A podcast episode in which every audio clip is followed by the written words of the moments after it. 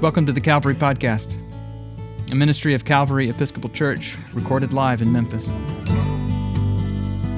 The Calvary Podcast is weekly sermons, but also conversations, reflections, and provocations about the mystery of God and what it means to be human in the world in need of repair.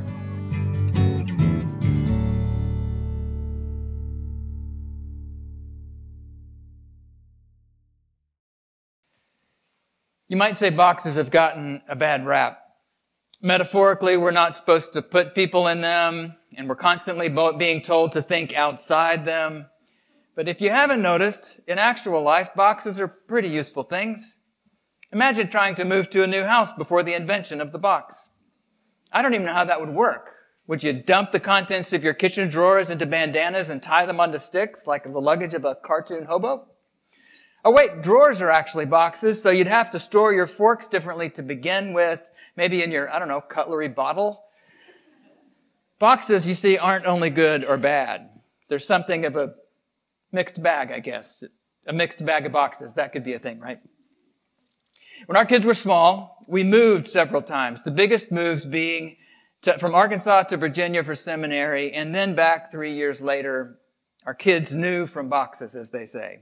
And the eldest, not happy to be leaving Arkansas, read boxed me up and shipped me home on the side of one that was about to be loaded into the Penske van in our driveway. And he said that's exactly what he wanted us to do when we got to Virginia. Box him up, ship him back home to Arkansas. Sometimes boxes were a source of anxiety or maybe a little sadness, signs of a transition that a child didn't actually have much say in. But each of our kids also had a special box. I'm not sure just when and how they came to be, but at some point, Ardell made sure that each of them had one. And from then on, whenever they received a silver dollar from a grandparent or a really cool, found a really cool bottle cap or a sparkly rock, it went right into the special box. For safekeeping, and most important, so that the precious thing could be revisited and enjoyed again on some rainy afternoon off in the future. So if moving boxes meant disruption and chaos, a child's special box could be just the opposite. It was a lap sized container that held a few mostly useless but kind of glorious things, things fit only for enjoyment and admiration. Why don't we all have special boxes to carry through this life? Or when did we lose them if we had them once upon a time? Well, I'm now wondering whether those special boxes are what made a soft spot in me for poor old Peter at the Transfiguration. Peter, he's, he's infamous as the person in this story who says just the wrong thing at just the wrong time, right? After Jesus' garments turn all white and a change comes over his face, and My, Moses and Elijah suddenly appear, it's Peter who says, Master, it's good for us to be here. Let's make three dwellings one for you, one for Moses, one for Elijah. After which the narrator adds, with a sigh, I think, not knowing what he said. Peter's that guy. He's the guy sitting next to you at the theater just when you've reached a state of total absorption in the show who elbows you in the rib cage and says, Wow, isn't this great? It's not helpful. Peter comes off as a bit of a fool, but I hope Peter's not only a fool. I recognize this impulse to capture a moment and to hang on to it too tightly, or maybe to explain how great it is and therefore kill the moment with self consciousness. But the wisdom of special boxes is real too, isn't it? That desire to carry around a few nuggets of glory to wonder at, it's not all bad, is it? What was the Ark of the Covenant, if not that? But sometimes I worry I get this doubly wrong. Sometimes I worry I try too desperately to preserve or contain some goodness or even glory that I'm just meant to stay fully present to in a moment. And I also worry I've lost some of a child's capacity to experience wonder all over again when she pulls out that artifact she set aside carefully to evoke it on another day.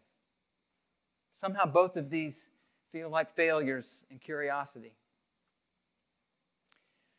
We live in an age that seems to be less obsessed with curiosity than with certainty and rational ways of knowing. I realize that sounds absurd to you because we also live in a time in which half the country thinks the other half has taken leave of their senses completely. We're mystified that a rational person could think such things about Jesus or gender, taxes or tariffs, Juneteenth or January 6th. We think if people would just be reasonable, they'd come around to our way of seeing things.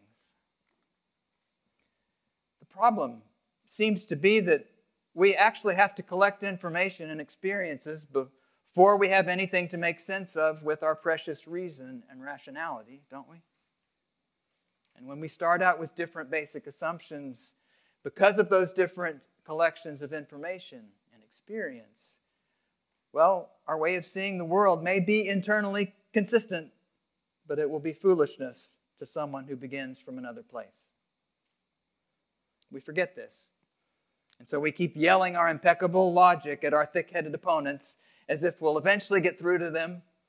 We're like those tourists who don't speak the local language but think the cab driver will understand us once we turn up the volume in our English sufficiently.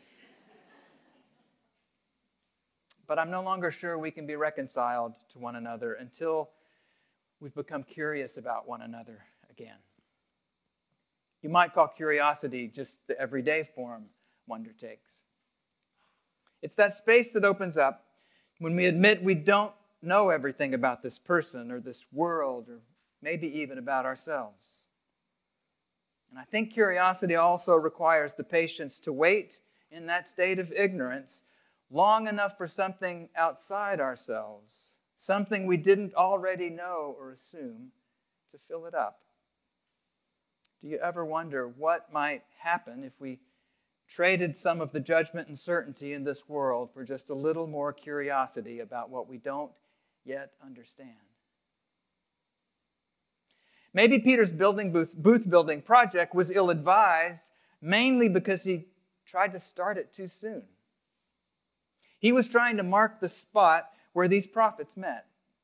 But maybe he needed to stay curious and open because the meeting was still underway. The voice from heaven didn't actually tell him to stop building. Listen, that's all he was instructed to do. We can probably also be too quick and too certain in our dismissal of Peter's project.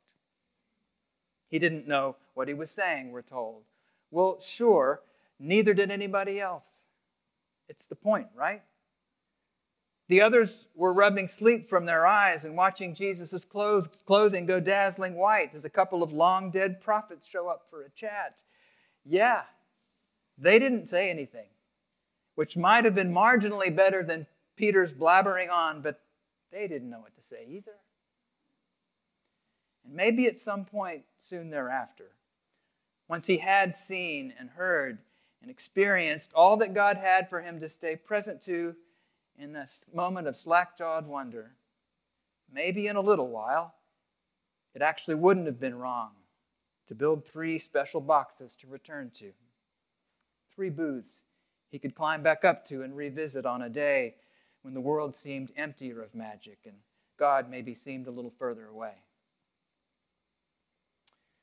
On this particular Founders Day at Calvary, I may feel especially inclined to cut dear old Peter a little slack because our own special box for glory next door is in a state of deconstruction right now.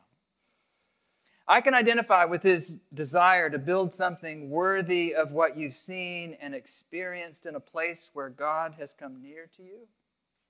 I can identify with his reverence for, for the great tradition of prophets and faithful people extending back over time. The tradition that still shapes you and grounds you and challenges you to come more fully alive both to the glory and to the needs that are present to your life today. But faithfulness to what Peter had seen required something other than just enclosing and preserving the past in little houses. Maybe got what God wanted was just a little more of Peter's attention, his openness to what might be, his curiosity about what was happening then and there among God and the people he could see from where he stood. And so it is with us, maybe. If rather than creating a space in which you and I might be more open and alert to God's glory, to one another, to the stranger in our midst, if, if we were to build a place that's only a shrine to another time, well, we wouldn't be faithful to Jesus or to the people who passed down Calvary to us, would we? But if we, like the people on the mountain that day, can make a space where it is our beautiful, if flawed and complicated history that actually asks us not to rush to act until we've listened to Jesus with curiosity and wonder, I think transfigurations are still possible of us and of our world. Of course, the glory of God can't be housed. You can't package it up for safekeeping or later consumption, but the church, in her strange old wisdom, did box up this story in Scripture for us to open up and wonder at together, even at the remove of all these years. And maybe if we simply open it up and enjoy the gift of being given this place, this moment, this eclectic group of God's people to share it with, well, we may not know what we're, what we're saying either.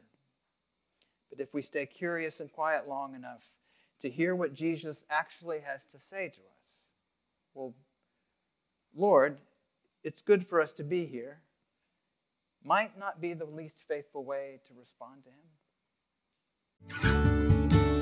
If you're curious about Calvary Episcopal Church, we are an eclectic bunch of Christian people who don't all think the same thoughts or dress the same way or vote for the same candidates, or even believe all the same things about the mystery of God and what it means to be human. But we do believe that we need each other because of our differences, not in spite of them, and that God calls us into unity, not uniformity. Subscribe to the Calvary Podcast at calvarymemphis.org slash podcast, or wherever you get your podcasts. Visit Calvary in person at the corner of 2nd and Adams in the heart of downtown Memphis, Tennessee.